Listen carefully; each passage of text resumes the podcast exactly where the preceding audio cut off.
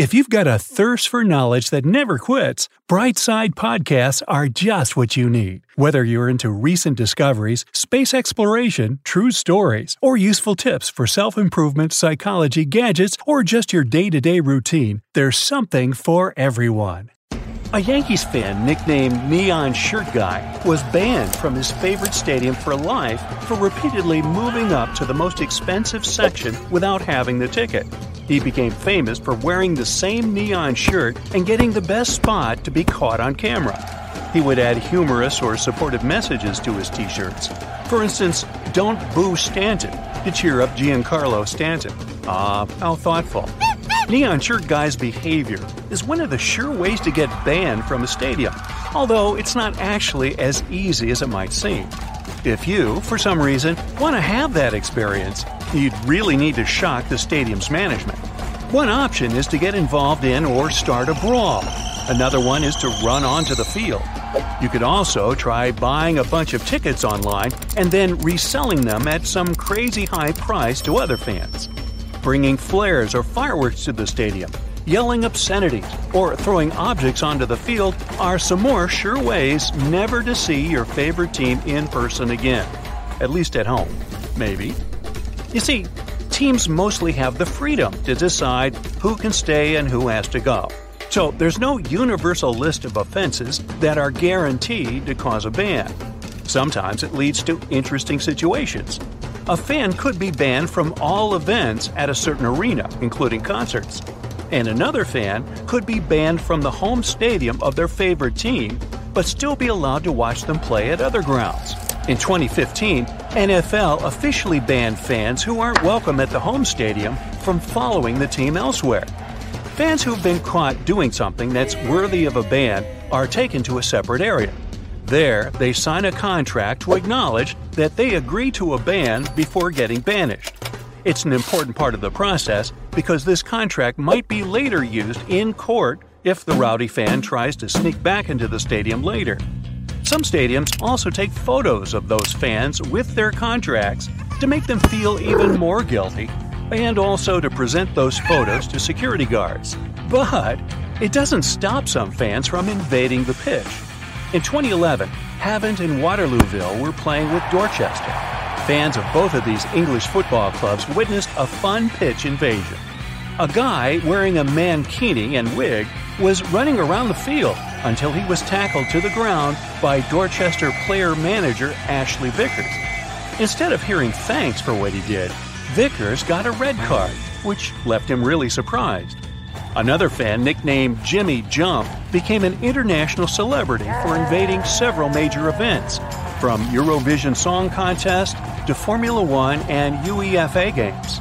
The total amount of fines he has to pay out is over $200,000. At the 2004 UEFA Euro final, he threw an FC Barcelona flag at Team Portugal's captain, who had left that club to play for their main rivals, Moments before the 2010 FIFA World Cup final in South Africa, Jimmy Jump ran out onto the field and tried to put a barretina, a traditional Mediterranean hat, on the trophy. The security guard stopped him. It's rather easy to catch a rowdy fan and impose the ban, but enforcing it is still a different thing. There are no official statistics on how many banned fans still manage to get into stadiums, but according to security experts, it's far from impossible. Some banned fans buy tickets using their friends' cards.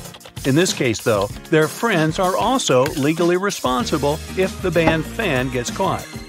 They can also try putting some sort of camouflage to hide their faces to sneak back in.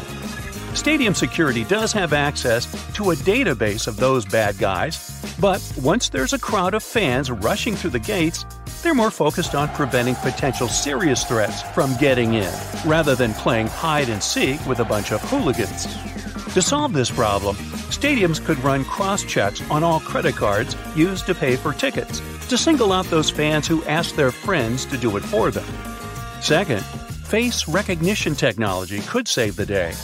Stadium security experts believe it's still a few years away from universal use because this tech is super expensive but it's working effectively so far at airports, some concerts, and other public places to single out suspicious intruders. Now that this technology is being adopted in some major arenas, it has raised privacy concerns. On the bright side, and we are, you could be walking inside the stadium without a ticket because the camera would know exactly who you are. And you wouldn't need to pull out your card to pay for a hot dog. The cam would recognize you and charge your account. The system wouldn't store information on regular visitors after the game, but would single out the intruders. Some big football stadiums in the U.S. hire so called moles, or covert security personnel, in the outdoor stands to spot those trying to bypass the ban. They sometimes wear the jerseys of the opposing team to be less suspicious. But their magic doesn't work on a certain category of pitch invaders the animals. Every now and then, dogs and cats make their epic appearances, adding extra time to the game. Squirrels and birds are among the most exotic pitch invaders. Once, a pine marten ran out onto the pitch during the Swiss Super League game. The animal caused real chaos and bit the Zurich defender, Loris Benito. The only person who managed to stop it was the gloved Zurich goalkeeper. The Euro 2016 final game between France and Portugal in the outskirts of Paris will not go down in history as the most exciting game of soccer. But everyone who was present there and millions of people following it online will remember thousands of moths that invaded the stadium before kickoff. The ground staff made a mistake leaving the floodlight on overnight. Those lights attracted a huge amount of moths, which covered the pitch, stand, and ad boards they even dared to attract Cristiano Ronaldo himself. So, let's suppose you've managed to convince your friend to buy you a ticket and sneak past the guards with your fake mustache. What's the worst that can happen to you if you get caught in the end? Well, each stadium and sports league has its own rules regarding what to do. NFL is pretty strict about it. So if you're removed and banned from one of their stadiums, you're also banned from all others. Stadiums or ballparks that are part of Major League Baseball often issue multi year bans. Sometimes the bans are indefinite or last a lifetime, after which they'll let you back in. Yeah, just kidding. In the English Premier League, fans who invade the pitch, bring a flare to the stadium, or do other similar things don't go to jail, but may be issued a football banning order. If they violate it, they can actually get a six month prison sentence. Now, in extreme cases, those banning orders last up to 10 years and mean that you can't enter any football stadium in the UK and can't attend any games of the national team, even if they happen abroad. Sometimes rowdy fans are even requested to hand over their passports. It happened to over 1,300 fans from England and Wales before the World Cup in Qatar. And no matter what country you live in, even if you show perfect behavior when you sneak into a stadium after being banned. You might still face trespassing charges. Repeat offenders most often face hefty fines or legal action. Now, at least one playing field invasion in NFL history went unpunished.